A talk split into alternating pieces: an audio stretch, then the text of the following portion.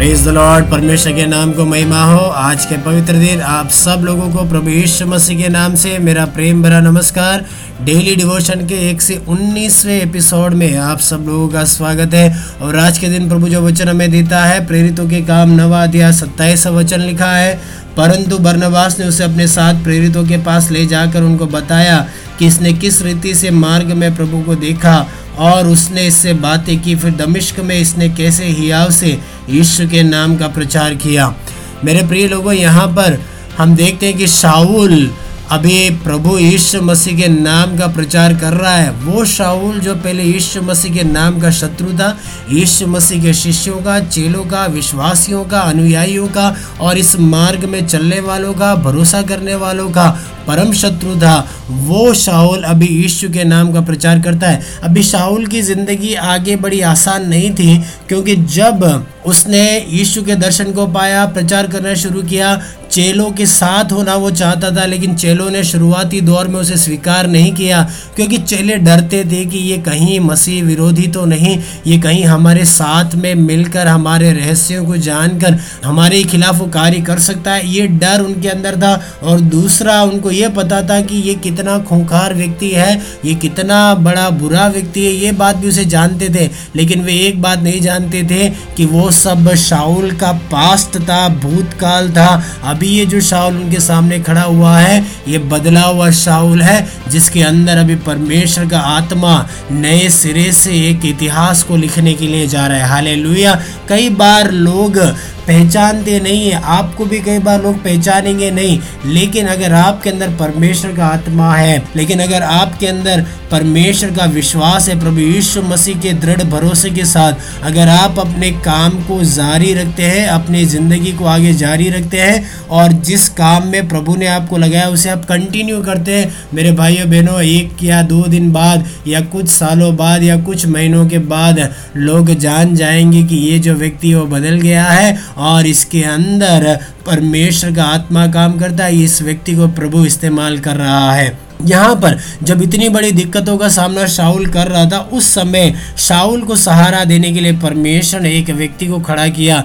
उसका नाम है बर्नबास। हाले बर्नबास ने जाकर प्रेरितों के पास शाउल को इंट्रोड्यूस किया और बोला कि कैसे परमेश्वर इस इस्तेमाल में ले रहा है और कैसे प्रभु यीशु मसीह ने इसको अपना दर्शन दिया और कैसे हिम्मत के साथ ये प्रभु के नाम का प्रचार करता है। मेरे भाइयों बहनों मुश्किल में साथ में खड़े रहने वाले व्यक्ति को भी परमेश्वर आपको देगा। हाल ज़रूरी नहीं है कि वो आपका रिश्तेदार हो, ज़रूरी नहीं है कि वो आपका मित्र हो, ज़रूरी नहीं है कि आपका पड़ोसी हो, ज़रूरी ये नहीं है कि वो आपका सह विश्वासी हो, या कलीसिया का पासबान हो, या कोई भी हो। ज़रूरी नहीं, जिसको आप देखते हैं, वो ज़रूरी नहीं। लेकिन परमेश्वर आपकी ज़रूरत के अनुसार आपको दृढ़ करने के लिए, आपके साथ में खड़ा होने के लिए लोगों को परमेश्वर देगा। यहाँ पे शाउल को एक व्यक्ति की ज़रूरत थी, और प्रभु यीशु मसीह ने बर्नबास बर्नबास के रूप में एक व्यक्ति को उसको दिया।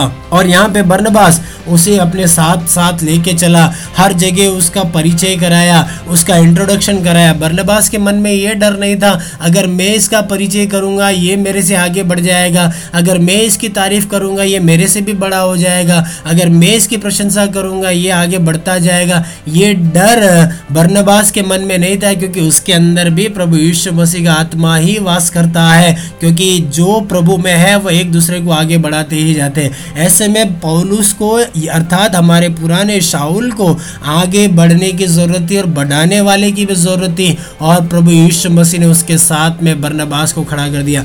मेरे भाइयों, बहनों, मैं अकेला हूँ, मेरा कोई नहीं है, मेरी सहायता करने वाला कोई नहीं है, या मुझे आगे बढ़ाने वाला कोई नहीं है, मुझे इनक्रेज करने वाला कोई नहीं है, मेरी मदद करने वाला कोई नहीं है, करके आपको निराश होकर जहाँ है, वहाँ खड़े रहने की ज़रूरत नहीं है। सही समय पर प्रभु यीशु मसीह आपके पास, आपके बरनबास को भेजने के लिए वो सक्षम है। एक और बार दोहराता हूँ, ज़रूरत पड़ने पर, समय आने पर आपको आगे बढ़ाने के लिए प्रभु यीशु मसीह आपके बरनबास को आपके पास भेजेगा।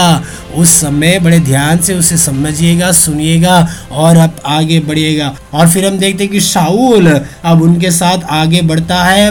वो कई जगह वाद विवाद करता है, यूनान में वाद विवाद करता है, यहूदियों के साथ वाद विवाद करता है और हर जगह वो प्रभु यीशु मसीह के नाम का प्रचार करता है। मेरे प्रिय भाइयों, बहनों, एक व्यक्ति बदला तो क्या बदला है? और प्रभु कितने महान तरीके से उसको इस्तेमाल में ले रहा है। वो व्यक्ति अभी प्रभु के नाम को महिमा दे रहा है। वो व्यक्ति अभी प्रभु के नाम की गवाही ठहर रहा है। हाले जिससे लोग डरते थे, अब वो उनके साथ खड़ा है। हाले अब पूरी प्रजा उसके साथ में है, विश्वास उसके साथ में, चेले उसके साथ में है।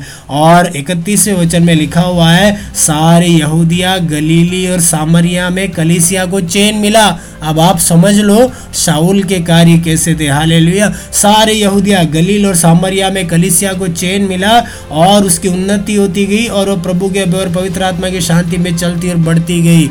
एक व्यक्ति के मन फिराने के द्वारा इन तीन जगहों में कलिसिया को शांति मिलती है, कलिसिया उन्नति पाती है और बढ़ती जाती है। इसलिए मेरे भाइयों, बहनों, जिस व्यक्ति से डील करना मुश्किल है या जो आपको लगता है कि कलिसिया के खिलाफ है, उसके लिए प्रार्थना करना शुरू करो। जब वो आपके साथ खड़ा होएगा, कलिसिया उन्नति पाएगी, कलिसिया शांति पाएगी। ना केवल कलिसिया, आपकी व्यक्तिगत ज़िंदगी में भी आप किसको सोचते कि जिसकी वजह से मेरी ज़िंदगी में शांति नहीं है, आप उसके लिए प्रार्थना करना शुरू करें, वो खुद आपके पास आएगा, आपकी ज़िंदगी में शांति आएगी, आप उन्नति पाते जाएँगे। हाल इस जगह में ज़्यादा एक्सप्लेन नहीं करना चाहता। आने वाले दिनों में इस एक बात पर हम और भी गहराई से उसके बारे में सोचेंगे। तब तक के लिए प्रभु इन वचनों से आपको आशीष देने पाए। मैं आशा करता हूँ, प्रभु ने इस वचन के द्वारा आपसे बात किया होगा। शाउल का बदलाव कलिसिया में शांति को लेकर आता है। शाउल का बदलाव पूरी मंडली में बदलाव को लेकर आता है, उन्नति को लेकर आता है और पूरे प्रदेश में शांति को लाता है। मेरे भाइयों बहनों,